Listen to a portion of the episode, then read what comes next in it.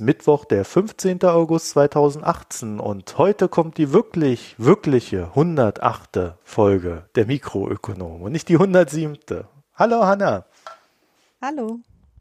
Und der Übeltäter Ulrich, bist du auch da? Ja, ich bin wieder da und ich stehe in, immer in der Ecke hinten rechts und schäme mich in der Prangerecke. du warst halt einfach übermotiviert. Ja, ja.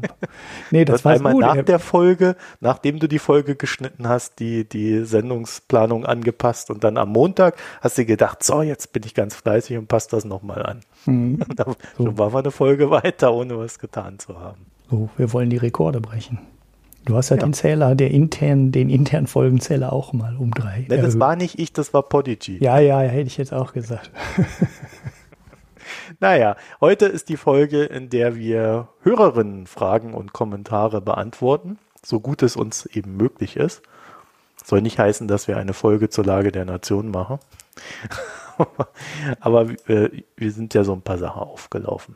Ähm, was haltet ihr denn davon, wenn wir mit Holla die Waldfee anfangen? Ja, der ist eindeutig auch der coolste ähm, Twitter-Händler. Ja. So, gleich zum Einstieg. Was haltet ihr von der Konkurrenz? Was halten ökonomisch geschulte oder erfahrene Menschen wie ihr von dem Fernsehprogramm von NTV oder Welt, früher N24? Also gerade das Morgenprogramm, welches ich durch die Pflege meines Schwiegervaters jeden Tag anhören darf. Mhm. Ja, Holla die Waldfee, das tut mir leid. Mhm. Ja, ich habe auf Twitter schon geantwortet. Ich habe gesagt, zu der Frage kann ich überhaupt gar nichts sagen, weil ich das seit zehn Jahren äußerst unregelmäßig gucke und ich glaube, die in den letzten fünf Jahren ja nicht ein einziges Mal gesehen habe. Also ich kenne ähm, diese Meldungen von äh, äh, Welt, also früher N24, die immer in den öffentlichen Verkehrsmitteln auf diesen Infoschirmen sind. Das sind ja so kurze Zusammenfassungsvideos von dem, was da auch im Fernsehen läuft. Und da muss, also die sind jetzt, sagen wir mal, nicht äh, in die Tiefe ausrecherchiert. Gut, das soll, soll ja ich weiß nicht, nicht sein, oder? Ja gut, es ist halt, äh, also trotzdem darf man es ja auch in einer Kurzinformationsform nicht so verkürzt darstellen, dass es falsch wird. Und ähm, sollte so sein, ja. Ja, und da, da hat man aber oft den Eindruck, das ist dann zum Beispiel so kurz zusammengefasst, dass es eben in so eine Durchlaufzeile passt und dadurch wird es schon manchmal falsch. Aber beim Fernsehprogramm muss ich tatsächlich auch sagen, keine Ahnung. Ich gucke seit vielen Jahren kein Privatfernsehen mehr. Ja, ich kann berichten, dass ich ab und zu mal bei NTV was lese. Äh, jetzt aber eher selten und wenn, dann sind das längere Recherchen, die sie entweder irgendwo eingekauft haben oder keine Ahnung, vielleicht sogar selbst recherchiert haben, ich weiß es nicht. Also es ist quasi so, alle halbe Jahre taucht da mal ein guter Artikel auf. Und ab und zu mal gucke ich so in diesen Börsenticker, den die da auf der Website haben, was so allgemein passiert ist an dem Börsentag. Das finde ich ganz nett, um sich so einen kurzen Überblick zu verschaffen oder rauszufinden, worüber so die Allgemeinheit gerade spricht. Und dann gucke ich immer, wenn ich im Fitnessstudio bin und da auf diesem Crosstrainer bin, also ich mag irgendwie keine Kopfhörer tragen und deswegen gucke ich dann immer auf den Bildschirm, ohne irgendwas zu hören. Und da ist NTV ganz dankbar, weil die immer unten drunter dieses Band haben. Dieses Durchlaufband. Mhm. Und da kommen dann immer so ein paar News. Das habe ich dann irgendwie so nach zehn Minuten habe ich dann alles gelesen. Manchmal auch nach zehn Sekunden. Also das ist nicht immer aus, nicht immer weitschweifend ausgearbeitet. Ja, und dann gehe ich zu Pro7 und gucke Sitcoms. Aber die Welt hat ja auch einen Wirtschaftspodcast neuerdings. Oder ist auch schon ein paar Folgen her. Und ähm, ich habe da halt ein paar Mal reingehört und das ist halt ähnlich platt und ja, wie auf Twitter, respektive wie so manch Artikel aus der Wirtschaftsredaktion der Welt. Wird natürlich auch von jemandem gemacht, der zu Targetsalden nicht wirklich viel zu sagen hat, aber sehr viel sagt. Da habe ich ähm, zu einer der anderen Fragen noch eine nette Weltanekdote, aber das erzähle ich dann. Nee, also ich kann es wirklich nicht tun, ich werde es zu beurteilen. Ja, ich auch nicht. Bei dem, bei der, da bin ich echt raus. Also NTV lese ich äh, und N, N24 beiden folge ich eigentlich auf Twitter. bei NTV kommt teilweise unfassbares Zeug. Also es ist wirklich äh, allerunterste Schublade. Aber da kriegt man dann so Geschichten äh, über Boris Becker und so, so einen total überflüssigen Mist mit, den man aber abends manchmal ganz gut gebrauchen kann, wenn man mit Leuten zum Essen geht oder in die Kneipe geht oder irgendwie sowas. Aber ansonsten kann ich da echt gar nichts mehr zu sagen. Du unterhältst dich also abends übers Bobbele? Ja. Ich, ich war also letzte Woche auf dem Geburtstag und äh, ja, da war jemand, ja gut, die war irgendwie, weiß nicht, war die 84 oder sowas. Und die hat tatsächlich äh, über Boris Becker mit mir gesprochen. Also wir fingen natürlich bei Jan Ulrich an. Ne? Das war natürlich dann und dann auch Boris Becker und so weiter. Ja, und ich konnte voll mitreden, weil ich folge TV auf Twitter. Aber ja, okay, die wollte gar nicht mit mir über Wirtschaft reden und Neo-Fisherism und so Sachen. Hat sie gar keine Lust zu. Hatte sie denn eine Meinung zu Jan Ulrich? Ich habe keine Meinung zu Jan Ulrich. Nein, Sie.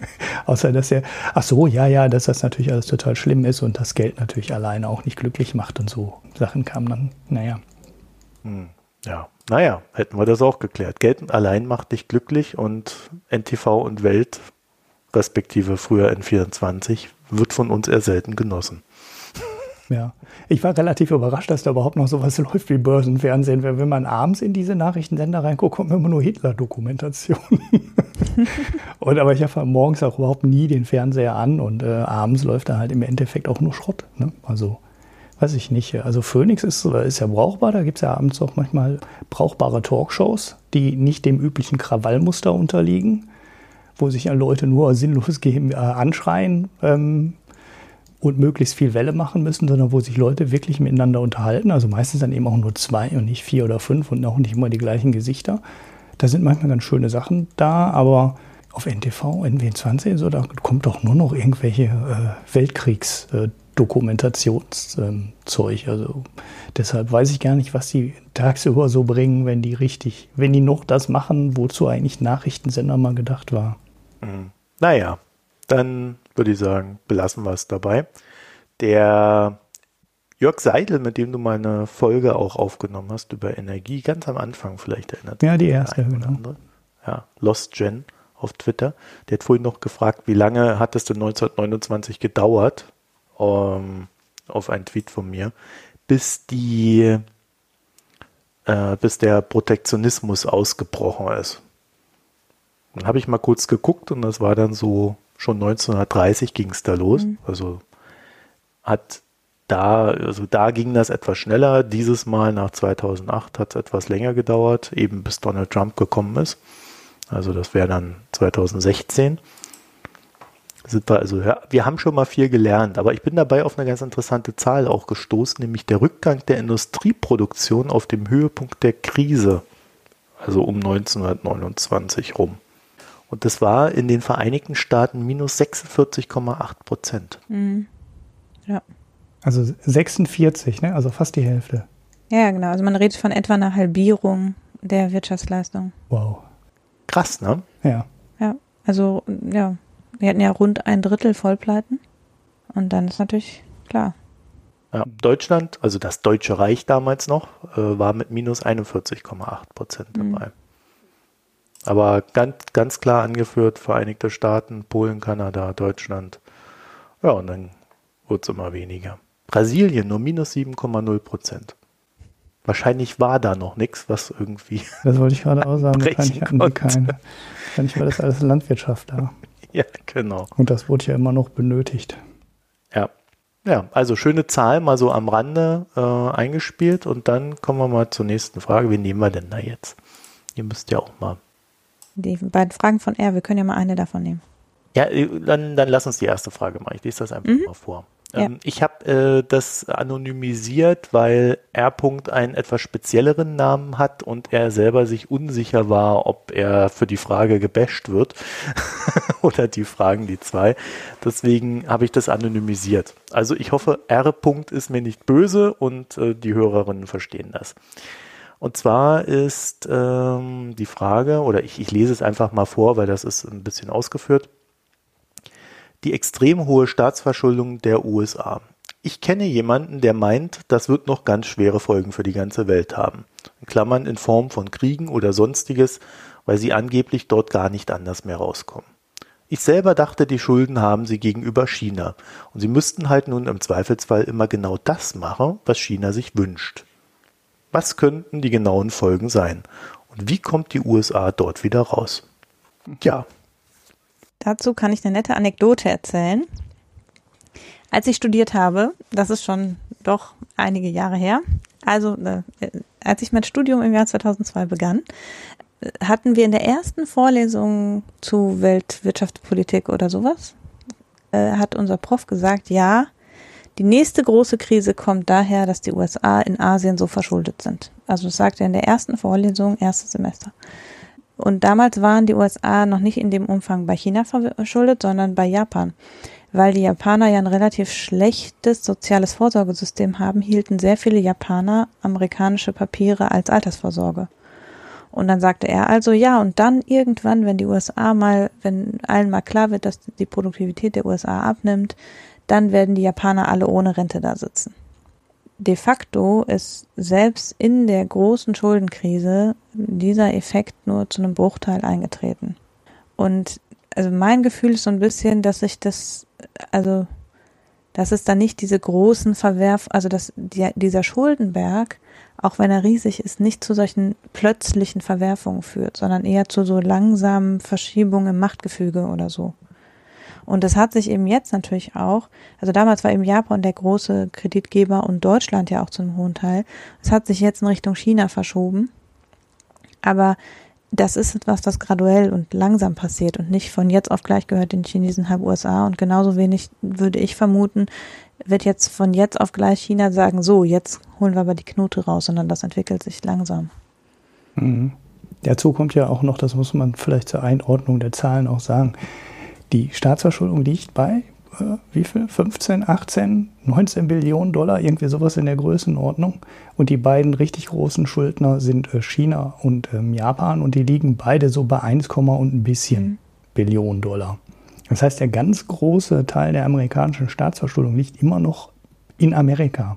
Hm. Die Amerikaner sind halt die große Wirtschaftsmacht, der große Finanzmacht und extrem viele Vermögensverwalter sitzen in den USA und im Endeffekt hat auch jeder Vermögensverwalter auf der Welt ähm, auch US-Anleihen.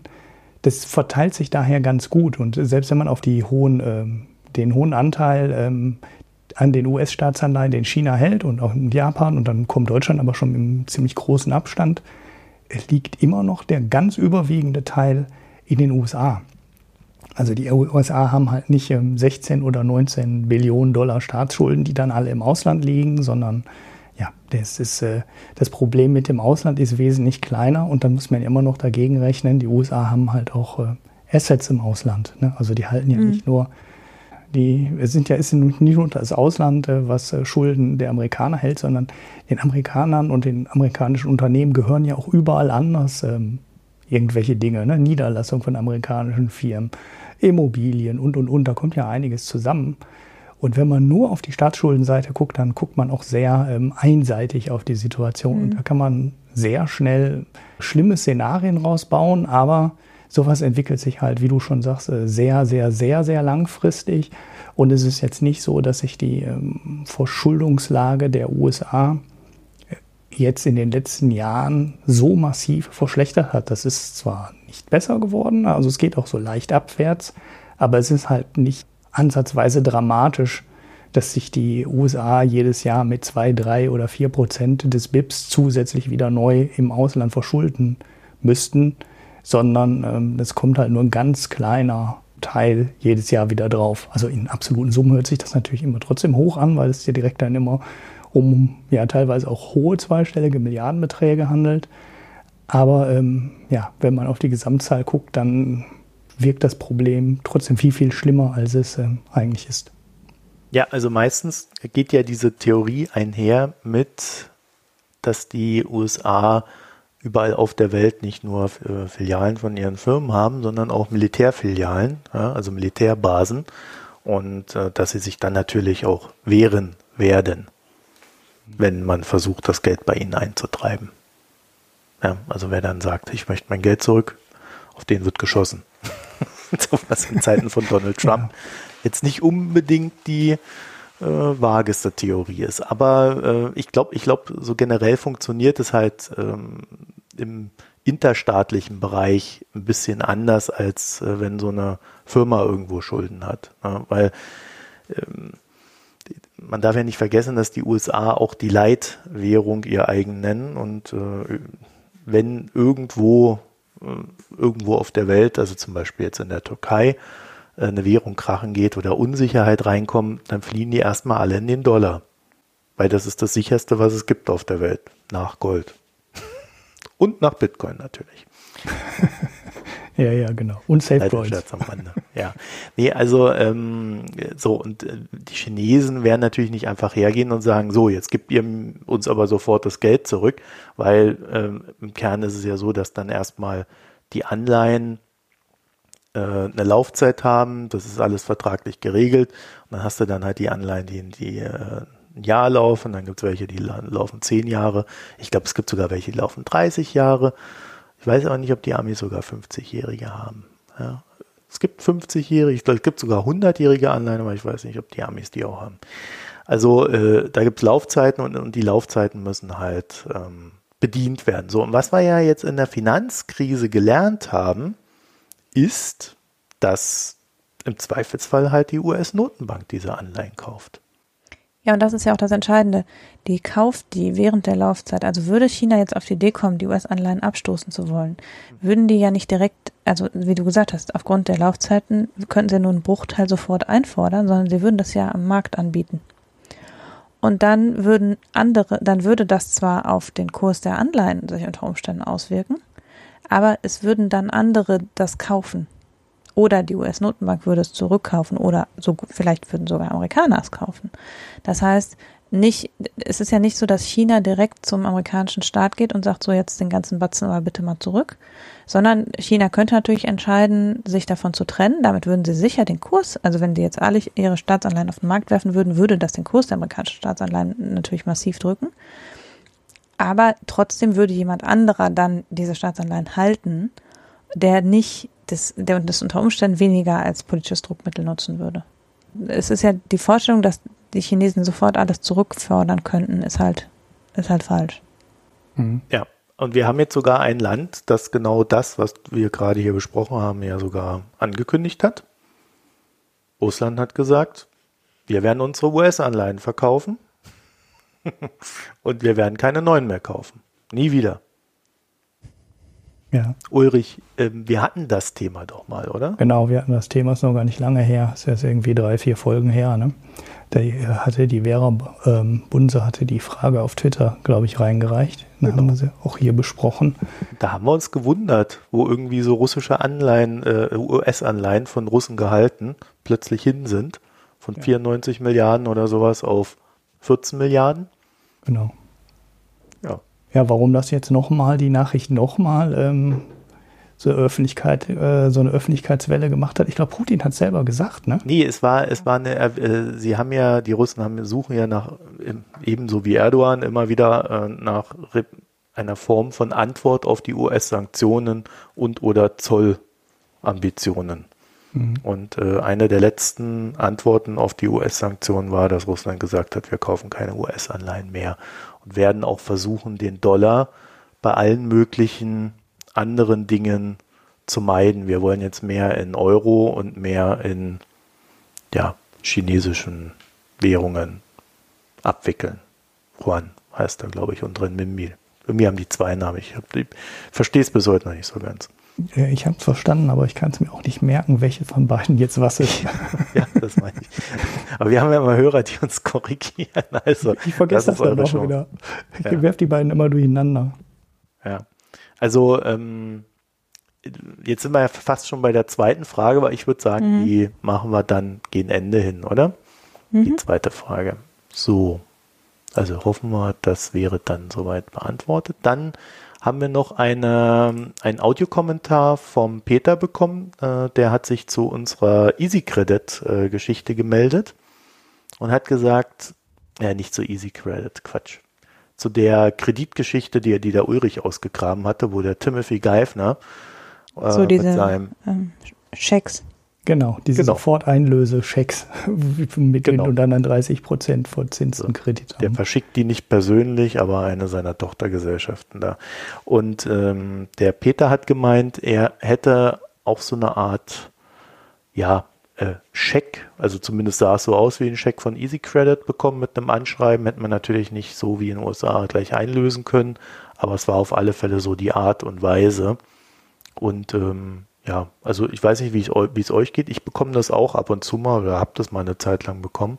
Jetzt schon länger nicht mehr, seit ich umgezogen bin.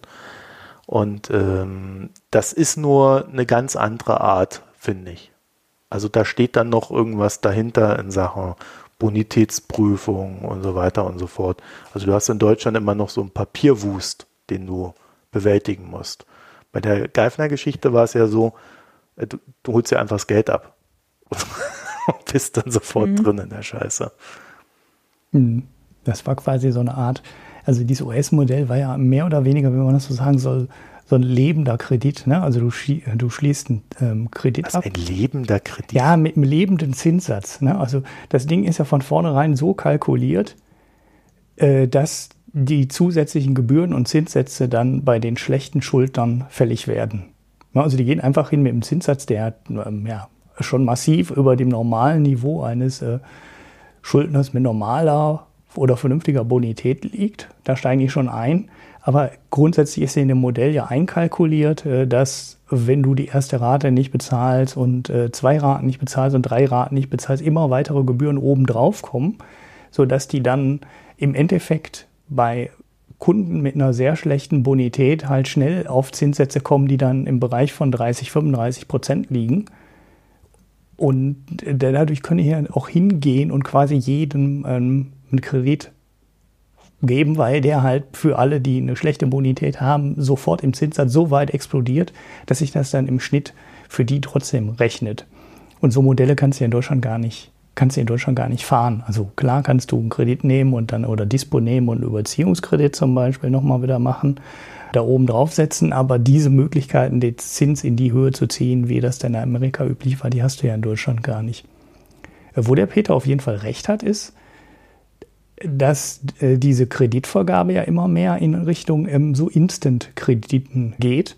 Äh, das haben wir, glaube ich, schon mal irgendwann auch in einer uralten Folge so am Rande besprochen mit den Online-Banken, die da teilweise auch mit werben, dass sie jetzt die moderne Bank sind, die online alles macht und du da auch in 0, nix einen Kredit bekommen kannst. Und ich weiß das auch aus dem Payment and Banking Podcast, dass es da halt so Dienstleister gibt, die machen online Bonitätsüberprüfung. Ne? Da kannst du halt wirklich hingehen und sagen, ich hätte gerne einen Kredit und sobald du im ersten Formular deine Daten eingetragen hast, können die schon anfangen und über Wohnort und ähnliches so Scoring-Modelle anfangen ähm, lassen zu, ähm, ja, ähm, zu rechnen, beginnen lassen und das kannst du dann mit jeder weiteren Information machen. Also teilweise sind diese Modelle wirklich so, dass die nicht für alle Kunden die gleichen Daten abfragen, ne, sondern das ist so, ein- so ein ähm, ja, aufeinander aufbauendes Modell, wo du wirklich dann äh, weitere Fragen gestellt kriegst, wenn die meinen, sie bräuchten weitere Details von dir. Dann musst du dich halt durch drei Formulare klicken und am Ende haben die dann manchmal auch nur durch zwei und manchmal durch vier. Und dann hast du aber trotzdem am Ende eine sofortige Antwort, ob die dir einen Kredit geben können und zu welchem Zins. Das heißt, das geht in Deutschland wenn du willst, auch schon sehr in die Richtung. Aber der große Unterschied ist halt, du musst aktiv werden. Ne? Also auch bei dem Easy Credit Ding musst du ja noch irgendwie zu einer Bank gehen oder das irgendwie online machen.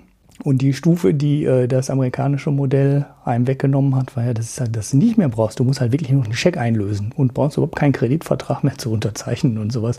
Und das ist natürlich, ähm, ja, äh, also aus, aus User Experience würdest du jetzt sagen, weil es total smooth, du musst ja gar nichts mehr machen, aber du wirst natürlich äh, dafür auch total über den Tisch gezogen.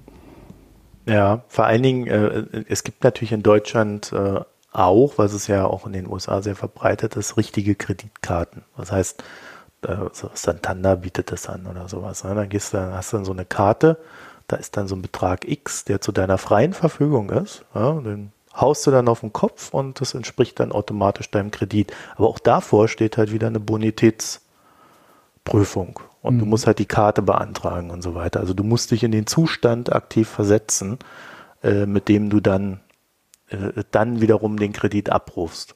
Ich war jetzt nur etwas irritiert, weil dein lebender Kredit hat mich sehr an das atmende Eurosystem von Hans-Werner Sinn erinnert. Oh Hilfe, ich wollte dich nicht an Hans-Werner Sinn erinnern. Das war nicht meine Absicht. Hanna, gibt's denn da was Neues vom Hans-Werner? Nee, ich habe nichts gehört. Keine Hörerfrage in der Hinsicht. Keine Hörerfrage zu. Target und auch sonst ist es relativ ruhig. Der ist im Urlaub, bestimmt. Genau, ich wollte gerade sagen, es so. ist das Sommerloch im Target. Äh, Ja, dazu muss man sagen, wir haben letzte Folge nichts zu Target gemacht, sonst hätte es was zu berichten gegeben und jetzt war halt, war es halt mal eine Woche ruhig. also es, Ja, ja. es gab zwar auf Twitter da so zwei, drei Nachlesen, aber das war mehr so innerhalb der Ökonomen-Bubble auf Twitter, würde ich sagen. Nichts von Hans-Werner Sinn und seinen drei Freunden. Mhm. Und sogar Majas Ja. Weltwirtschaft war dieses Jahr, äh, diese Woche mit einem anderen Thema befasst. Okay. Gott, wo das wollen wir. Ja, wir reden über das Thema erst wieder, wenn Target 4 aktiv ist, glaube ich. Ja, ja. Machen wir mal eine Frage, wo der Ulrich auch was zu sagen kann.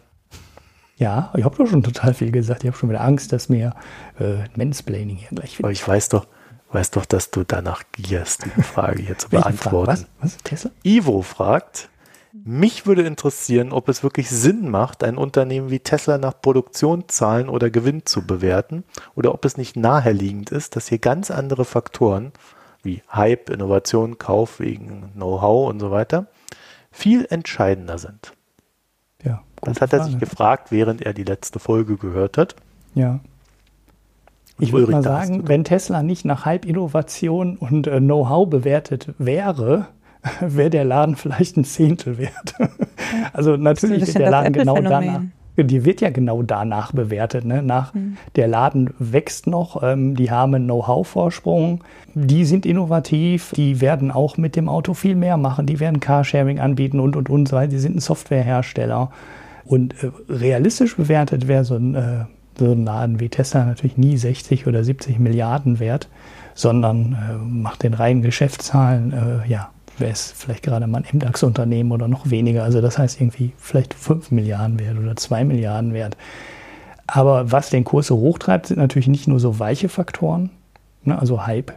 Äh, Innovation ist, so, ist ja eigentlich nicht wirklich weich, sondern ja, so ein Faktor, den man relativ schlecht bewerten kann. Ne? Haben die zwei Jahre Vorsprung vor allen anderen? Drei, fünf? In welchem Bereich? Ne? Bei den Akkus, bei den Autos, bei allem. Bei der Software weiß man nicht so ganz genau. Auch sehr schwierig, aus sowas dann so einen Wert zu berechnen. Was man auch, was man wahrscheinlich, äh, was genauso schwierig zu bewerten ist, aber was definitiv auch ein Faktor ist, ist der Markenname. Ich habe auf Twitter schon mal gesagt, ich finde Tesla unfassbar teuer. Wenn die, äh, da waren die mit 50 Milliarden Dollar bewertet insgesamt. Da habe ich gesagt, sehr, sehr teurer Laden, aber äh, mehr als halbieren wird sich der Aktienkurs nicht. Weil wenn du die Firma einfach in die Bestandteile zerlegst, dann wird für den Elektromotorteil und das Know-how, was da drin ist, problemlos jemand 10 oder 15 Milliarden be- bezahlen aus China. Das gleiche gilt ähm, für den Akkuteil. Dann haben die den ähm, Solarzellenteil, der auch für chinesische Firmen interessant ist, ne, der mit den Akkus und so ein paar Sachen zusammen auch ein bisschen mehr Wert gibt als eine reine Solarzellenfirma. Und dann haben die als viertes natürlich den Markennamen Tesla, der für, äh, ja, das ist halt so ein Name, der für Elektromobilität und Elektroautos steht.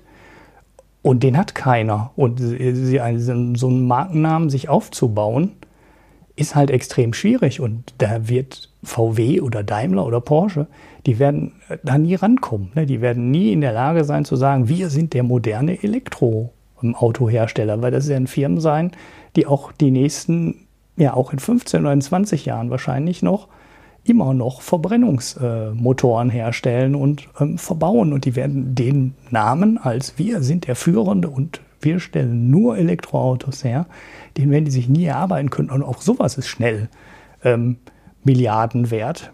Das, ne, wenn man, es gibt ja so einen Brandmonitor und so Firmen, die dann versuchen heraus äh, und zu schätzen, wie viel so eine Marke wert ist. Ne? Und da kannst du halt dann ein paar Sachen mitmachen, die du als normale Firma, die in dem Markt nicht da ist, ähm, dann nicht so einfach verkauft kriegst. Wenn du dann aber Tesla dran klebst und du verkaufst das an deine Kunden, die schon da sind, du alle Zeitungen werden darüber berichten. Da fängt es zum Beispiel schon an, ne? wenn irgendjemand irgendein Batterienhersteller aus dem Allgäu, der ein neues Batteriesystem herstellt, das interessiert auf, bis auf ein paar Insider keinen. So, wenn Tesla irgendwas Neues macht, geht das durch alle Tech-Magazine, das geht durch die ähm, Innovations- und Technikteile in der SZ und der FAZ und so. Und da kannst du in so einem Markennamen und äh, so einer Aufmerksamkeit steckt halt auch schon Wert drin. Und dann rechnest du alle Teile zusammen und sagst, der Automobilhersteller ist 10 Milliarden wert, das Akku, die Akkufirma ist 10 Milliarden wert, die, äh, die, äh, ja, die Marke ist was wert, der Solarzellenteil ist was wert. Dann ist halt schon ein Teil, ein auch bei der hohen Bewertung der Firma ein großer Teil einfach abgedeckt. Ne? Da, da, sehe ich überhaupt keine großen Zweifel, dass das so passiert. Aber ähm, am Ende, irgendwann, muss die Firma trotzdem liefern. Ne? Und wenn Tesla es nicht geschafft hätte, die Produktion im Model 3 in, ja, vernünftig hochzufahren, dann ist in der Bewertung halt auch unfassbar viel Hoffnung drin und, und, und Prognose drin. Ich habe jetzt im Rahmen der Übernahme äh, so ein paar Berichte gesehen, wo Analysten halt hingegangen sind und mit den klassischen Discounted Cashflow-Modellen versuchen abzuschätzen, ähm, was die Firma denn jetzt wert werden könnte. Wie viel müssen die an ähm, Marge ent, äh, äh, erwirtschaften für die neuen Modelle? Wie viel Umsatz müssen die damit machen ähm, und kann denn so ein Börsenkurs, diese 420 Dollar, die Elon Musk ja schon secured hatte, was natürlich eine freche Lüge war, wie sich so langsam rausstellt, was müssen die dann liefern? Und Goldman Sachs ist eine Firma, die lange sehr, sehr skeptisch war, was Tesla angeht und auch äh, Kursziele ähm, rausgegeben hat, die weit unter dem aktuellen Niveau liefern. Aber auch die sind dann bei den aktuellen Schätzungen dahin gekommen, dass dann irgendwann der Börsenwert vielleicht so 2025 äh, gerechtfertigt sein könnte. Und ich glaube, das ist einfach auch das Problem bei Tesla. Da ist, un, äh, da ist sehr, sehr viel Hoffnung in die jetzt nicht ähm, unbegründete, aber doch sehr optimistische Prognosen in den Annahmen drin. Und die müssen jetzt halt vier, fünf Jahre alles liefern, was sie versprochen haben, um diesen Wert dann irgendwie darstellen zu können. Und am Ende musst du halt so rangehen, ne? weil 2025 kann Tesla nicht wieder hinkommen und sagen, ja, wir bringen demnächst noch ein Modell auf den Markt. Ne? Das trägt dann die Hoffnungsphase nicht mehr. Die müssen 2025 halt ja, vier, fünf Automobilmodelle auf dem Markt haben, so dass die in der Mittelklasse, im SUV-Bereich, in der Oberklasse, vielleicht sogar im LKW, vielleicht im Transporterbereich einfach Modelle auf dem Markt haben und dann eben auch nicht ein paar hunderttausend Stück davon im Jahr verkaufen, sondern ähm, zwei, drei oder vier Millionen von den Autos verkaufen. Und dann sind die, sind die das dann wert? Nur müssen die dann halt liefern. Dann müssen halt auch Gewinne daraus springen und dann kann er nicht sagen, ja, aber jetzt mit dem siebten Modell verdiene ich dann jetzt aber wirklich Geld, wenn alle vorher das nicht gebracht haben. Er muss halt irgendwann zeigen, ich kann mit meinen Autos positive Margen entwickeln, erwirtschaften und nur dann wird Tesla auch in der Lage sein, weitere Fabriken zu bauen. Weil irgendwo muss er halt jetzt beweisen, das, was ich vorhabe, funktioniert. Und das ist ja bei allen. Ja, ja, gut, okay, jetzt. jetzt das, ich wollte ja jetzt auch weitergehen. Das ist bei allen Startups so. Ne? Das ist keine Geschichte, die bei Tesla so ist. So irgendwann müssen die liefern und dann müssen die zeigen, wir haben ein Geschäftsmodell, was funktioniert. Das ist ja bei Dropbox, ne, um jetzt mal so eine IT-Firma zu nennen, nichts anderes. Ne? Die müssen an, irgendwann an die Börse gehen, da müssen die sagen, ja, wir haben Kunden, die für unsere Dienstleistung bezahlen und wir können gegen Microsoft und Google und so weiter, die in dem Bereich ja auch aktiv sind, ja, mit denen können wir konkurrieren und äh, unsere Dienstleistung wird nachgefragt. Irgendwann ist dieser Punkt da, wo die Gewinn erwirtschaften müssen. Ne? Kannst auch Twitter nehmen. Ne? Irgendwann müssen die halt zeigen, wir verdienen Geld mit Anzeigen. Und dann ist es halt nicht nur Hype, den du dann machen kannst. Dann musst ja, du, irgendwann musst du liefern. Aber doch nicht Twitter. Naja, ich wollte noch hinzufügen. Twitter liefert äh, ja sogar. Ich wollte noch hinzufügen, dass ähm, ich mir die Woche noch habe erklären lassen, dass die große Vision bei Tesla, dass das Auto natürlich nur eine ganz kleine Nummer da drin, äh, ist natürlich, dass äh, dann die Leute irgendwann noch diese Solarziegel auf dem Dach haben, sich komplett autonom machen können und dann noch gegebenenfalls ihre überschüssigen Sachen äh, dieser ganzen Supercharger-Technologie dann ins Stromnetz wiederum zurück einspeisen und so weiter und so fort. Und dann kommt noch SpaceX und dann holt man noch Strom aus dem Weltall und was weiß ich noch alles. Also, ja, wir denken alle nur zu klein, Ulrich. Ja, wir reden die ganze Zeit über Autos, aber eigentlich geht es um ganz andere Sachen. ich könnte jetzt nochmal so ein Clean Das Auto ist nur das Vehikel ja. für alles andere. Ja, ich könnte ja nochmal so einen Clean Electric Podcast äh, picken. Ich werfe dir nochmal in die Show Notes, weil wenn ihr mal die volle Dröhnung Tesla-Hype haben wollt, also ich saß teilweise kopfschüttelnd mit meinem Kopfhörer hier und habe gedacht, wow, äh, ne, da ging es dann um Datenerfassung in dem Auto, was Tesla da alles mitmachen könnte und so. Die Gedanken dazu waren schon ganz interessant. Ich habe mich an jeder dieser Stellen allerdings gefragt, warum soll Tesla denn der Einzige sein, der das macht? Die anderen Automobilhersteller sind da auch nicht alle komplett vor die Wand gelaufen. Die kriegen halt auch Sachen hin und die denken auch daran und die haben sich auch schon einen Kartendienst gekauft und die sammeln auch schon Daten. Und ja, ich, ich picke den trotzdem mal, ich suche den mal raus, weil wer mal so ein bisschen supervisionär und spinnert an die Idee dran gehen will, der kann da jede Menge Ideen hören, was man denn in Zukunft alles mit dem Auto machen könnte und wie man da Wert rausziehen kann. Ja, naja, genug von Tesla für die Woche. Kommen wir nächste Woche wieder. Nö, nö. Aus der Wetterau kam die Frage, was ist da los in der Türkei? so ganz platt. Was ist denn da los, Hanna, in der Türkei? Ja, also die Situation in der Türkei ist äh, derzeit, dass die bei gleich, die Situation ist, sie haben gleichzeitig hohe Inflation und hohe Zinsen. Und das ist etwas, was dem gemeinen Feldwald- und Wiesenökonom komisch vorkommt, weil wir immer lehren und glauben, wenn die Zentralbank die Zinsen erhöht, dann führt das tendenziell zu einer Dämpfung der Inflation und wenn die Zentralbank die Zinsen senkt, wird dann dadurch die Wirtschaft angeregt und dadurch wird auch die Inflation angeregt. Das ist der Mechanismus, der üblicherweise unterstellt wird. Und das scheint in der Türkei so nicht zu gelten, denn die Türkei hat irgendwie 18 Prozent in Inflation bei 12 Prozent Zinsen oder sowas in der Art. Also es liegt eben beides hoch. Ähm, jetzt ist eben die Frage, also das, was dabei so ein bisschen außer Acht gelassen wird, ist, dass es ja auch noch mit dem Wechselkurs zu tun hat. Also äh, gleichzeitig ist es ja noch über den Währungsmarkt verbunden. Also diese Argumentation hoher Zins, niedrige Inflation erfolgt über den, äh, im Wesentlichen über den Gütermarkt und also den Austausch zwischen kaufe ich jetzt was oder lege ich mein Geld an. Also wenn die Zinsen hoch sind, dann lege ich mein Geld an, weil ich in Zukunft mehr dafür kaufen kann. Dann konsumiere ich nicht so viel, deshalb habe ich weniger Inflation. Und wenn eben umgekehrt die Zinsen niedrig sind, dann lohnt es sich nicht, das Geld auf dem Konto liegen zu haben und dann kaufe ich mir lieber ein neues Auto und dadurch steigt die Inflation. Das Ganze wird dann, das kann man dann noch mit den Krediten und dem Hausmarkt so ein bisschen verbinden. Aber natürlich hat auch der Währungsmarkt was damit zu tun, weil wenn die Zinsen in einem Land hoch sind, dann steigt die Nachfrage nach Anlagen allein in diesem Land aus dem Ausland und dadurch würde tendenziell die Nachfrage nach, also die Nachfrage nach der Währung würde steigen, dadurch, dass der Zins, dass der Zins hoch ist. Und umgekehrt würde die Nachfrage nach der Währung sinken, wenn der Zins niedrig ist. Und was in der Türkei jetzt passiert ist, ist, dass das Währungsrisiko zugenommen hat, weil die letztlich die Situation in der Türkei natürlich politisch unsicherer geworden ist. Also die Türkei hat einen massiven Lira-Verfall, jetzt gerade nochmal aktuell natürlich sehr stark, aber schon über das letzte Jahr hat äh, die Lira massiv an Wert verloren. Und das entwertet natürlich für Ausländer die Anlagen in der Türkei.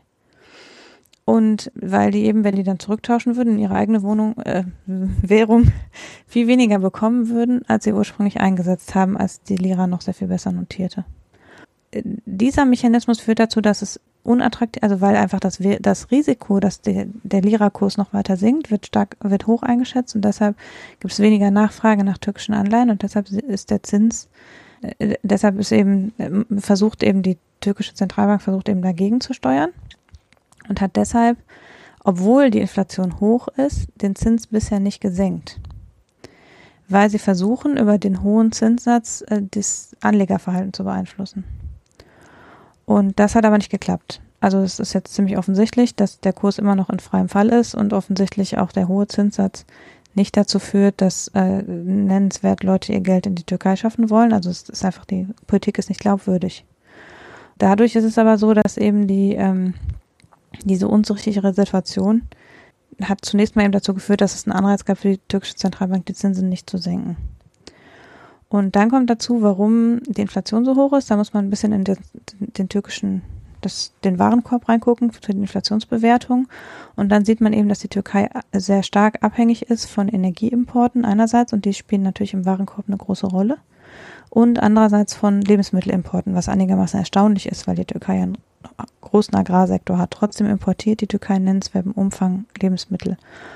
Und diese beiden Posten gehen stark in, in den Warenkorb ein, der für die Inflationsbewertung genutzt wird, und sind natürlich durch den Lira-Verfall massiv teurer geworden. Das heißt, die Inflation ist hier nicht dadurch getrieben, dass die Türken alle sehr viel mehr konsumieren, sondern dadurch getrieben, dass die, äh, Ding, die Hauptposten im Warenkorb teurer geworden sind durch das Wechselkursrisiko. Das heißt, dieser Mechanismus von niedrigen Zinsen, ho hoher Inflation ist da ausgeschaltet, weil die, Lira aufgrund der politischen Situation einen so massiven Wertverfall hat. Mhm. Und zur Unterstützung dieser politischen Situation hat äh, Erdogan jetzt nach der Wahl seinen Schwiegersohn zum Finanzminister gemacht und der hat einen katastrophalen Auftritt hingelegt letzte Woche. Und zwar äh, hat, der, hat er dann so, ich glaube, was, was, was, wann war das? War das letzte Woche oder war das diese Woche? Naja, als wir da ihre große Pressekonferenz hatten. Und dann hat er, ich glaube, eine Stunde Pressekonferenz gegeben und hat sich da einen abgeschwitzt, dass du dem quasi richtig angesehen hast, dass er, also er die ganze Zeit da so mit so einem Tuch den Schweiß weggewischt. Also wie einer, der mhm. in Schwitzkasten genommen worden ist von den Finanzmärkten. Und das hat dann natürlich auch nochmal so einen super Eindruck gemacht. Und generell ist es halt einfach so, dass die Politik, die Erdogan fährt, die ja auch sehr darauf abzielt, die Notenbank zu kontrollieren und die Notenbank dadurch eigentlich immer nur dann reagieren darf, wegen Erdogan, wenn das Kind eigentlich schon im Brunnen gefallen ist. Mhm. Sie also immer hinter der Situation hinterher sind. Und ähm, da sagt halt der Finanzmarkt oder jeder, der dort irgendwo entweder Anleihen hält, ich ziehe lieber mal schnell dieses Geld dort aus der Türkei raus. Oder die andere Seite, die dann sagt, oh, da wette ich doch mal auf den Verfall dieser Währung. Und dann äh, haben wir jetzt die schöne Situation, dass, ähm, wenn du dir das jetzt ökonomisch betrachtest, äh, nicht mehr allzu viele Optionen irgendwann offen bleiben für Erdogan. Und eine der großen Ängste ist, dass als nächstes Kapitalverkehrskontrollen eingeführt werden. Das heißt, du kannst dein Geld dann auch nicht mehr aus dem Land rausziehen. Und es ist ja, also es ist ja auch schwierig, weil er kann ja umgekehrt, das mit der Inflation macht ja innenpolitischen Druck, weil das, das merken die Leute natürlich direkt in der Tasche. Und er kann da aber wenig dran ändern, weil das importierte Güter sind, kann er den Preis schlecht regulieren. Also wenn jetzt die Türkei, was weiß ich, ihre Nahrungsmittel größtenteils selber produzieren würde, dann könnte man ja einen Cap auf den Brotpreis legen und halt Nahrungsmittel irgendwie staatlich den Preis regulieren oder so.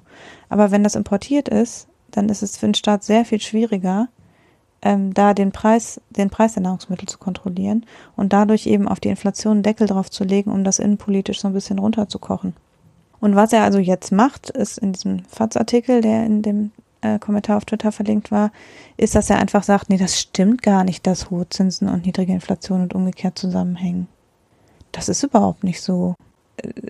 Er damit ja quasi versucht sozusagen diesen dieses nicht die Nichthandlungsfähigkeit der Zentralbank zu nivellieren letztlich. Ne? Also die Politik der Zentralbank war offensichtlich nicht erfolgreich. Der Lira-Kurs konnte nicht gestützt werden durch die Zinspolitik. Und er sagt jetzt so, diese ökonomischen Zusammenhänge, die gelten eh nicht. Ja. Überzeugendes Argument. Das Schöne, ja, es gilt nicht. Das Schöne in der Ökonomie ist ja auch, es gibt auch für alles einen Ökonom, der sagt, dass das so äh, anders ist.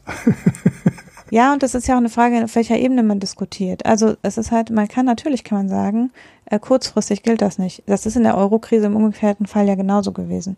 Da waren die Zinsen unglaublich niedrig und die Inflation war trotzdem total niedrig. Aber es, dann ist es auch immer so, dass es eigentlich eine singuläre Situation ist und dass man ohne viel Nachdenken eigentlich sogar da eben die Erklärung finden kann. In der Eurokrise war es eben so, dass die niedrigen Zinsen nicht weitergegeben worden sind von den Banken, weil die kein Vertrauen hatten. Dann eben, wenn der niedrige Zins von den Banken trotzdem nicht dazu führt, dass die sich gegenseitig Geld leihen, dann ist es halt, ja, dann nützt es halt nichts. Und so ist es eben bei der Türkei auch. Man kann eigentlich eine Erklärung für dieses Nicht-Funktionieren heranziehen, aber natürlich kann man auch immer sagen, ja, seht ihr, das, was ihr sagt, funktioniert einfach nicht. Mhm. Jetzt hat die Türkei allerdings noch ein zweites Problem namens Donald Trump. Und gut, wir wissen ja mittlerweile alle, dass er jetzt nochmal die Zölle auf Aluminium und so weiter erhöht hat. Mir ist dann noch so eine zweite News untergekommen, die nicht so hoch gejazzt wurde in den, in den Medien, aber die, glaube ich, nicht zu vernachlässigen ist. Und zwar erinnert sich der eine oder andere vielleicht, dass äh, die Türkei mal ein russisches Kampfjet runtergeschossen hat. Und mhm. ähm, anschließend gab es große Verwerfungen. Putin hat äh, Sanktionen gegen die Türkei verhängt. Erdogan hat auch einen großen Matz gemacht, hat sich dann aber im Angesicht der Lage in Syrien dann plötzlich eines anderen besonnen, sich bei der Familie des Kampfpiloten entschuldigt, alles wieder im Lot. Und im, in der Folge haben dann die Türken gesagt, ja, wir möchten von den Russen ein Raketenabwehrsystem namens SU-400 kaufen. Das ist das äh, aktuelle Modell und äh, das gilt als recht effektiv. Und das hat den Zorn der Amis erregt, weil die Türkei ist ja ein NATO-Partner und in dem Sinne sollte die Türkei dann doch auch innerhalb des Verbundes einkaufen, natürlich bevorzugt bei den USA. Es gab dann in noch irgendwie so einen zweiten Hieb, dass Trump dann gesagt hat, hat allerdings, allerdings nicht auf Twitter gesagt, sondern das lief über eine andere Schiene, bei der Sanktionsverkündung oder bei der Zollverkündung, dass man sich erst einigen kann, wenn die äh, Türken wieder bei Namis einkaufen. Also, dass sie halt nicht bei den Russen dieses SU-400 kaufen. Und das mhm. fand ich doch recht bemerkenswert, weil das ist ja jetzt auch etwas, was sich so ein bisschen durchsetzt bei Trump, dass er halt überall seine Deals machen möchte. So, und noch eine kleine Randbemerkung zur Türkei. Äh, sie bekommen jetzt unerwartet, in Anführungszeichen, Hilfe von Katar. Denn Katar, wir hatten da äh, das mal sehr ausführlich besprochen, wie die sich durch die Sanktionen durchgewuselt haben, die es da gibt.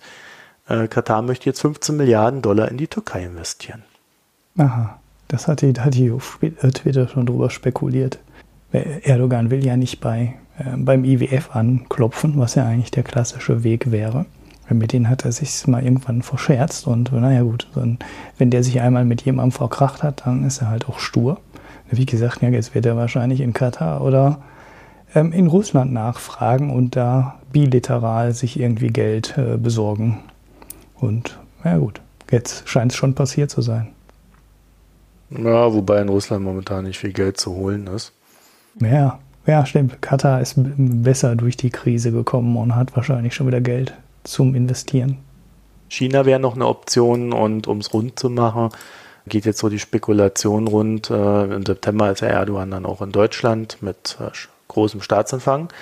Und mh, mm, wenn man sich das Ganze so ein bisschen strategisch anguckt, hat die Türkei eigentlich als, ja, als nettesten Partner, den sie sich auswählen können oder zu dem sie wieder bessere Beziehungen aufbauen könnten, äh, bietet sich da Europa an. Wie auch immer das aussehen soll. Mhm.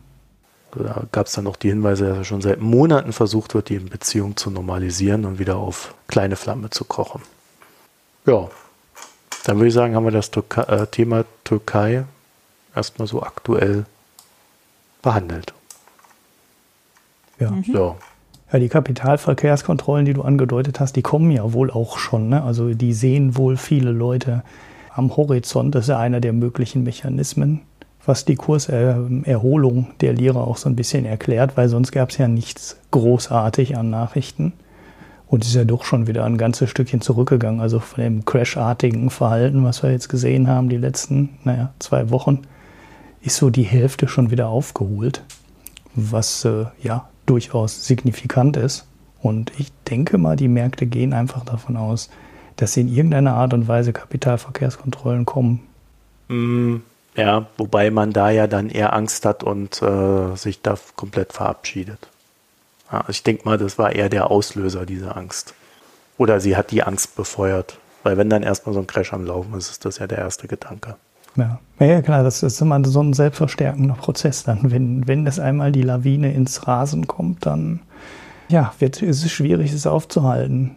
Also mit dem Verbot von iPhones kommt man da nicht weiter, sage ich mal, so ein bisschen platt oder mit einem schwitzenden Notenbankpräsidenten. Da muss man schon was Besseres liefern. Ja, so, jetzt äh, müssen wir mal ein bisschen Gas geben, weil uns geht die Zeit langsam aus. Auch wenn der Ulrich hier 20 Minuten rausschneidet. Aber wir müssen hier mal zum Ende kommen. Es gab noch einen Audiokommentar von Peter zu McDonalds. Äh, da geht es hauptsächlich darum, dass er eine McDonalds-Doku uns empfiehlt. Ähm, und da geht es hauptsächlich darum, wiederum, dass McDonalds ähm, auch oder wesentlich als Immobilienunternehmen tätig ist. Was natürlich insofern richtig ist, als dass sie, wenn sie dann so, ein, so eine Filiale da irgendwo hinstellen und jemand dieses Franchise nimmt, äh, natürlich ihren Gewinn auch dadurch optimieren, dass sie ihm dann gleich das Ding mitverkaufen.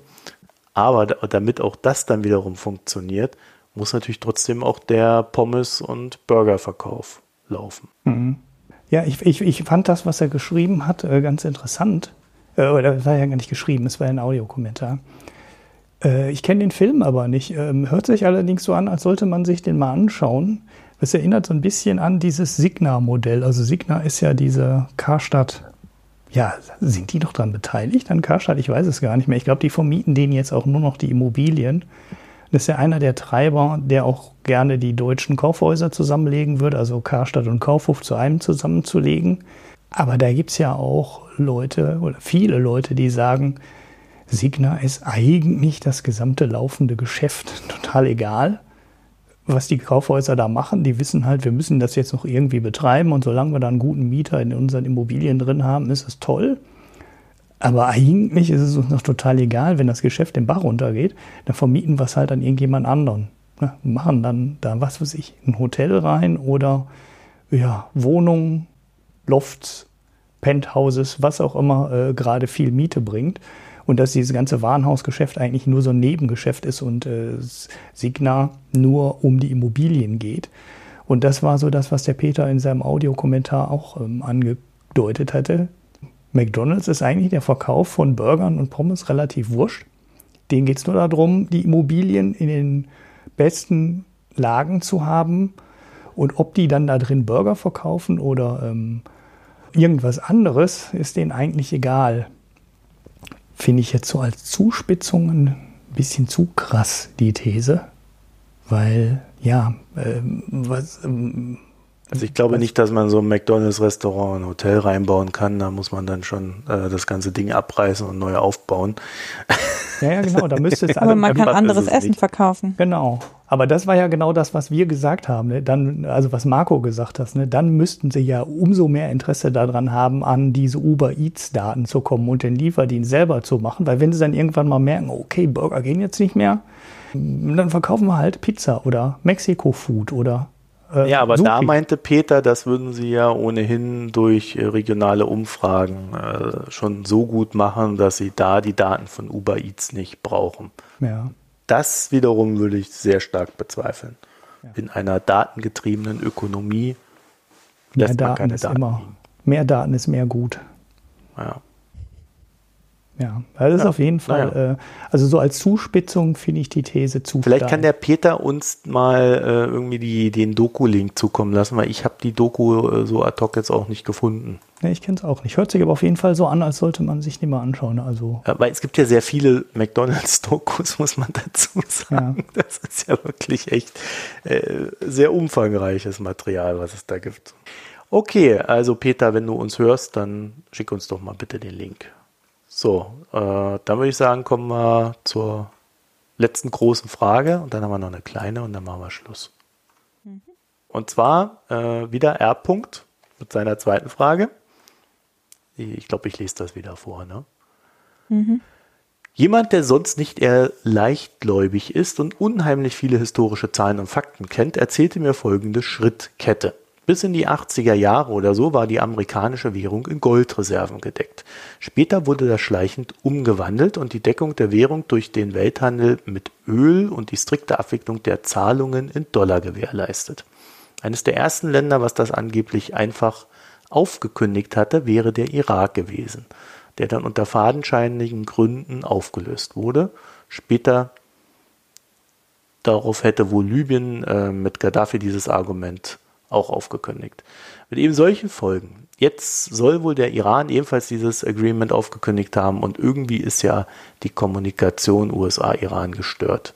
Iran kann ja tun, was es will. Amerika scheint dort mit Unterstützung von Israel einen Krieg zu brauchen. Kann da was sein? Wie gesagt, die Einzelfakten kann man mehr oder weniger nachlesen, Aber kann so ein Gesamtzusammenhang dahinter stecken? Da ist jetzt sehr viel drin. Mhm.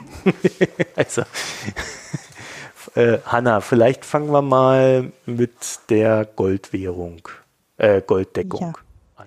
Also da geht es schon los. Der Dollar ist schon seit kurz nach der Weltwirtschaftskrise, also seit den 30er Jahren, nicht mehr in Gänze aus, in Gold gedeckt gewesen. Es gab eine proportionale Golddeckung, das heißt einen festen Reservesatz, der in Gold gehalten werden musste, und eine Umtauschverpflichtung. Die Zentralbanken mussten also jederzeit wenn man mit seinen Dollar kam, zu einem festen Kurs, ich glaube 25 Dollar je Gold, je Feinunze, äh, konnte man, 25 oder 35, konnte man seine Dollars in Gold umtauschen. Äh, das gab es, also so eine Umtauschverpflichtung. Das heißt aber ja nicht, dass die Fed den gesamten Wert der in Umlauf befindlichen Dollars in Gold vorgehalten hat, sondern nur, dass die Fed genug vorgehalten hat für den Normalfall, dass normal, normal viel umgetauscht wird. Und dann ist nämlich genau passiert, also da, da geht schon los, was dann passiert ist, ist, dann gab es die Kriege in Vietnam und Korea.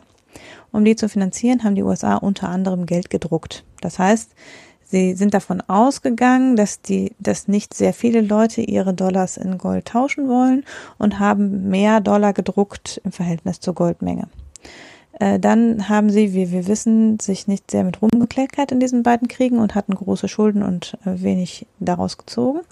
Und dann ist es tatsächlich passiert, dass viele andere, also viele, die große Mengen Dollar halten, unter anderem die europäischen Zentralbanken, gesagt haben, so, wir wollen jetzt gerne umtauschen. Also insbesondere Frankreich hat halt nennenswert Dollar verkauft und zwar nicht am Markt, sondern direkt gegen Gold getauscht.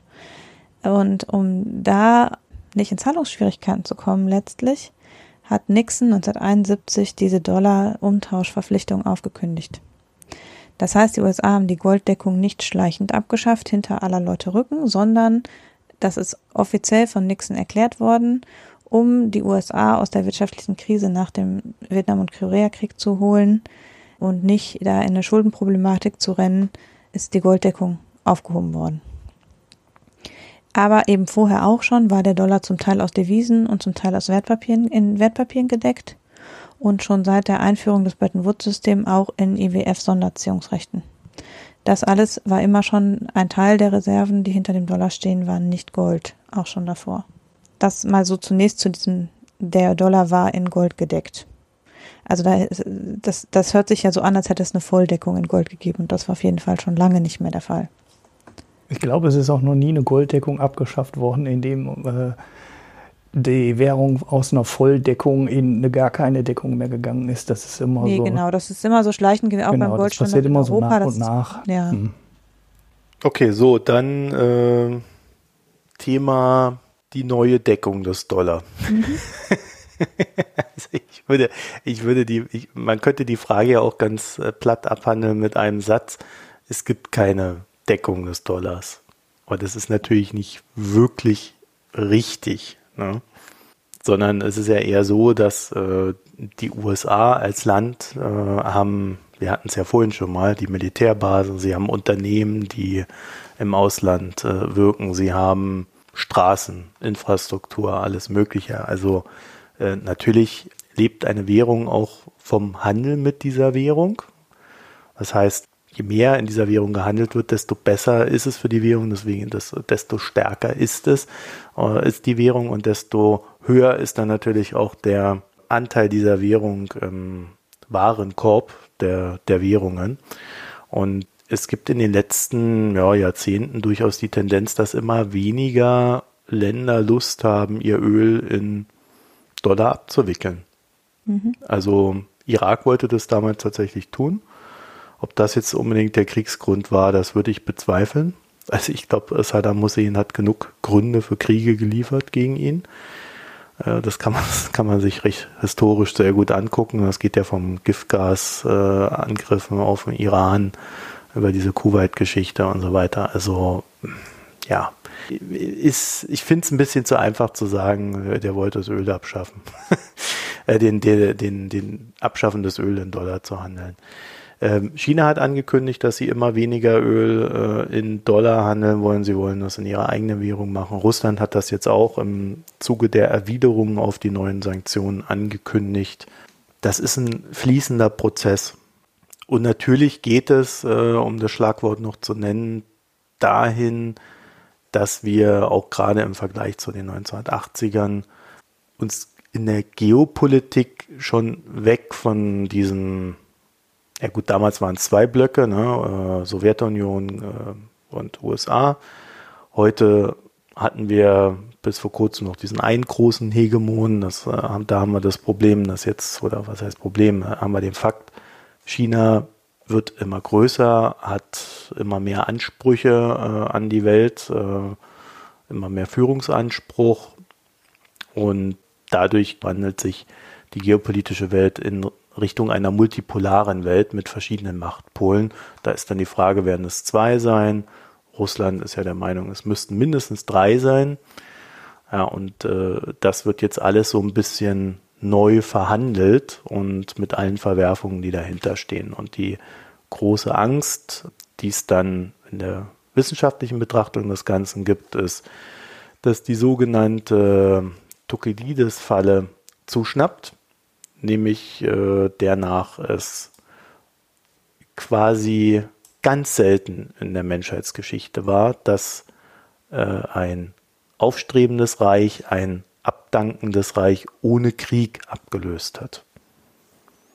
Und durch diesen Fakt, dass das halt meistens als Krieg geendet ist, dieser Machtwechsel, äh, schließen jetzt halt alle, dass die Gefahr ähm, in Bezug auf USA gegen China natürlich auch sehr hoch ist, dass es zum Krieg kommt.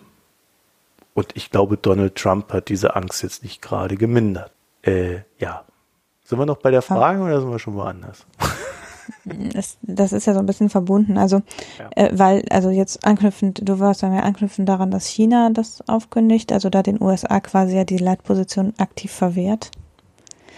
Ich finde aber auch, dass es zu kurz gegriffen ist, zu glauben, dass nur dieses, dieser Status des, als Dollar, dass das Öl in Dollar gehandelt wird, den Wert des Dollar darstellt. Erstmal werden haufenweise andere Rohstoffe auch nach wie vor in Dollar gehandelt und zwar nicht deshalb, weil die Länder das so entscheiden, sondern weil der Haupthandelsplatz in den USA liegt. Und das hat historische Gründe. Die, äh, der Rohstoffhandel ist früher über die USA gelaufen aufgrund des Sklavenhandels-Kolonialismus-Dreiecks Dadurch sind die Hauptbörsen für ganz viele Rohstoff- und Agrarprodukte in den USA entstanden. Und dadurch, dass diese Haupthandelsplätze in den USA liegen, wird das Ganze in Dollar gehandelt. Und äh, nicht, und da ist es eben äh, für viele andere Rohstoffe ist es so, dass nicht ein Land sagen kann, ich produziere jetzt Öl und ich wende mich davon ab. Sondern viele andere Güter werden nach wie vor in Dollar gehandelt werden, weil es nicht dieses Monopol auf die Produktion gibt, wie es das bei Öl gibt. Das ist der eine Punkt. Und der andere Punkt ist, der Euro ist auch eine stabile Währung. Und der Euro ist völlig unbedeutend für den, für den Rohstoffhandel im Prinzip. Also nur ganz wenige, also Kaffee wird, glaube ich, in Euro gehandelt, aber ansonsten ist es wenig. Das liegt Und, an mir. Nein, das liegt an London, Marco. Schweinehälften. aber jedenfalls, also Kaffee, der Kaffeeumschlag erfolgt über London, deshalb wird, äh, wurde es jetzt in Euro gehandelt und vielleicht wird es wieder in Pfund gehandelt, man weiß es nicht. Aber ähm, ansonsten ist es eben so, dass, dass, dass äh, ja, äh, andere Punkte können auch für eine stabile Währung sorgen. Beim Euro ist es eben das Vertrauen in die Stabilität der zugrunde liegenden Volkswirtschaften. Und das Vertrauen in die Stabilität der amerikanischen Volkswirtschaft ist nicht nur von diesem Rohstoffhandel abhängig. Und deshalb würde ich bezweifeln, dass wenn jetzt das Öl spontan nicht mehr in Dollar gehandelt würde, dass das zum völligen Zusammenbruch des Dollar führen würde. Vor allen Dingen wäre es kein Kriegsgrund. Also um bei der Frage zu bleiben. Also für Trump vielleicht schon, weil der vielleicht einfach sagen würde, boah, wenn ihr unseren, unseren Dollar nicht mehr haben wollt, dann jetzt aber los, ja. Also bei Trump kann man das ja wiederum irgendwie, der, der funktioniert ja nach anderen Prinzipien irgendwie. Aber äh, rational gesehen ist diese Abkehr vom Dollar, das ist ja auch für die USA, es ist ja auch zweischneidig, diese Leitwährungsposition. Weil eben, wenn der Ölpreis sinkt, hat das auch eine massive Auswirkung auf die Nachfrage nach Dollar. Mhm. Ja, vor allen Dingen ist, ist es zweischneidig, weil wenn du Hegemon bist, vielleicht ja auch wieder Willen, ja, also Trump definitiv wieder Willen, ja, dann hast du halt auch Kosten. Mhm. Und das sind genau diese Kosten, über die regt sich Trump auf seit 1990 oder so. Also ohne die Vorzüge wirklich zu kapieren, die er dadurch ohne hat, die ja. Vorzüge zu kapieren, ja, weil er halt sagt, Kosten sind scheiße.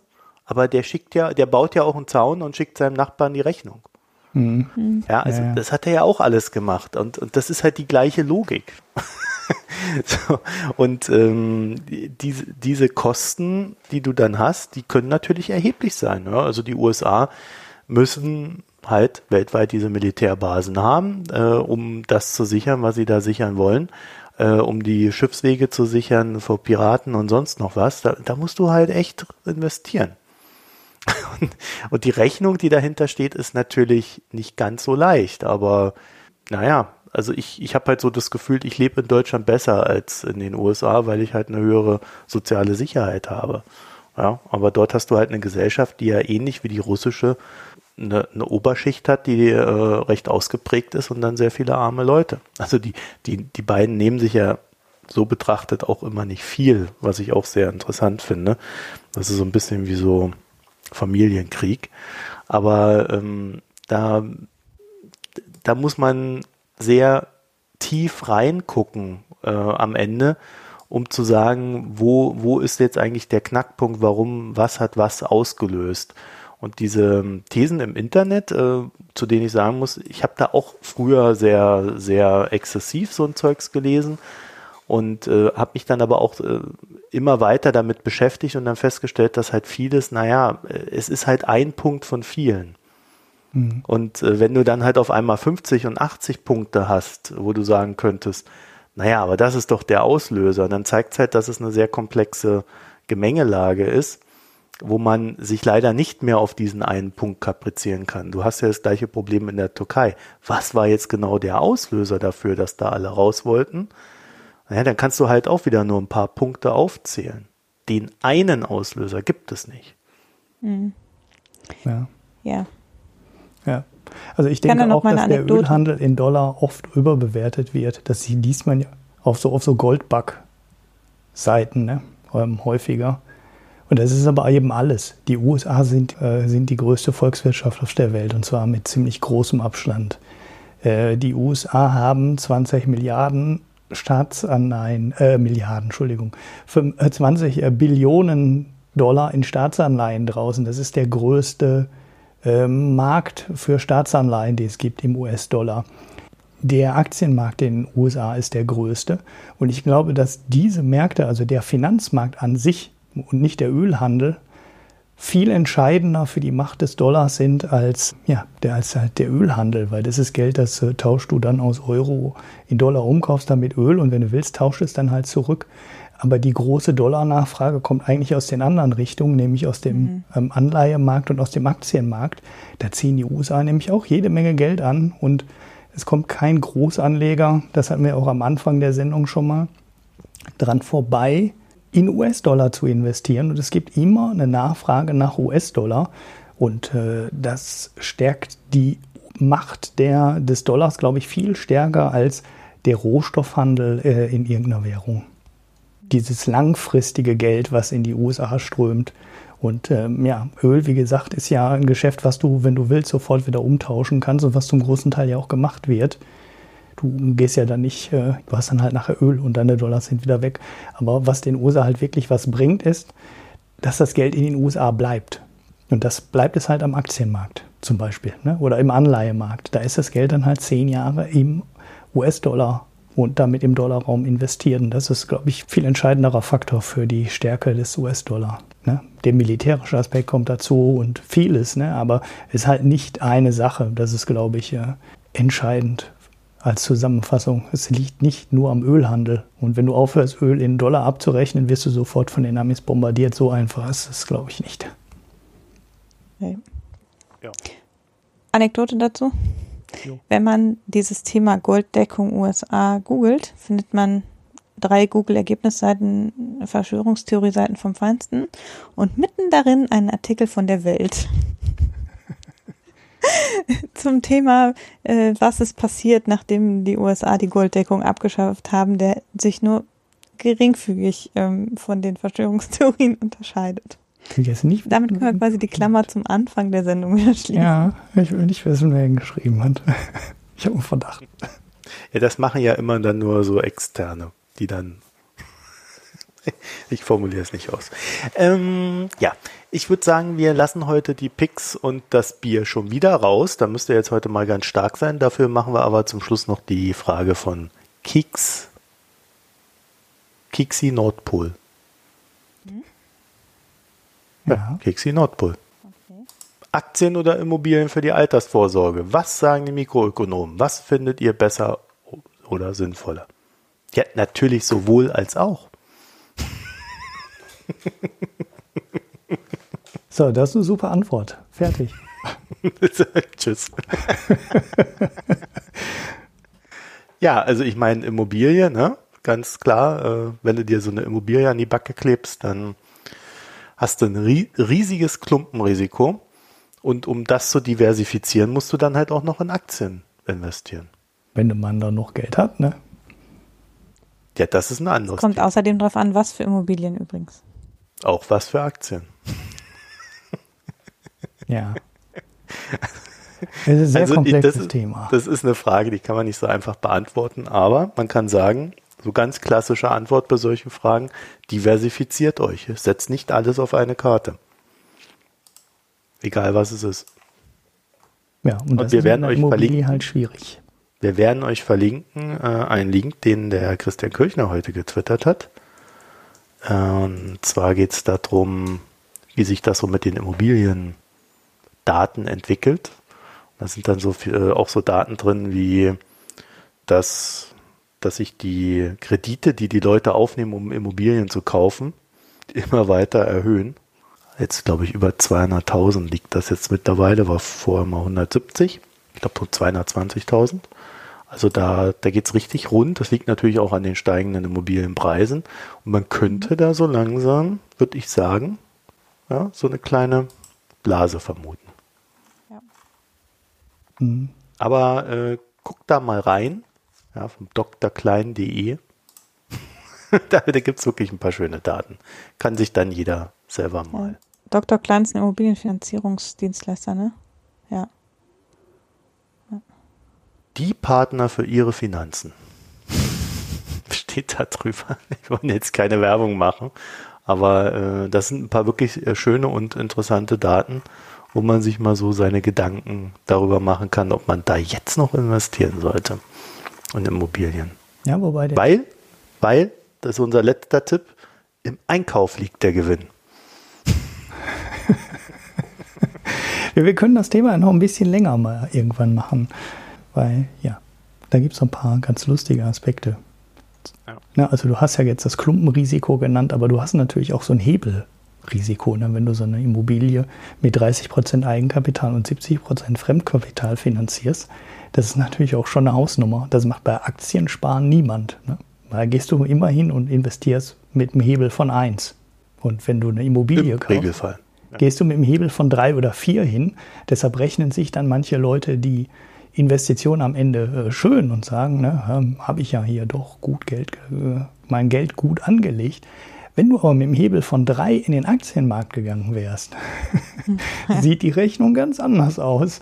Ähm, das ist so einer der Aspekte. Okay, du kriegst natürlich ein Problem bei der Bank, wenn du sagst, ich will ähm, mit dem Hebel von drei in den Aktienmarkt reingehen. Bei der Immobilie kriegst du das hin. Aber äh, wenn man die Rechnung fair machen könnte oder sollte, dann müsste man eigentlich auch diesen Aspekt mit berücksichtigen. Mhm. So, ich will noch die Zahlen hier konkretisieren. Also 172.000 im Jahr 2015 und 225.000 im Jahr jetzt. Das ist schon ziemlich eine Hausnummer, ja. Das ist schon kräftig, ja. Und am Zins kann es ja eigentlich nicht liegen, ne? weil der war 2015 auch schon. Ja. Zinsbindung ist im Vergleich dazu auch relativ hoch. Das war mal, vor fünf Jahren waren es elf Jahre und acht Monate, jetzt sind es über 14 Jahre. Also man versucht die niedrigen Zinsen zu retten. Mhm. Ja, also das mal so kurz. ja, vielleicht machen wir zu dem Thema irgendwann nochmal was mit dem Christian. Der ist doch da Spezialist Ja. geworden mittlerweile. Ja, der sagt ja auch immer noch, die Immobilienpreise sind nicht hoch. Wir haben definitiv keine Blase in Deutschland. Ja, der, lohnt ja, der wohnt ja auch in London oder so. Nein, der wohnt in Frankfurt. ja, siehst du. okay, also dann würde ich sagen, dann haben wir es für diese Woche und ähm, ja, äh, nächste Woche dann wieder regulär, ganz normal. Und auch mit Gesellschaftsteil. Versprochen. Ich muss unbedingt was über das selbstgebraute Bier vom Jan erzählen. Wir sind schon auf heißen Kohlen. In, in diesem Sinne. Schöne Woche noch. Tschüss. Ciao. Tschüss.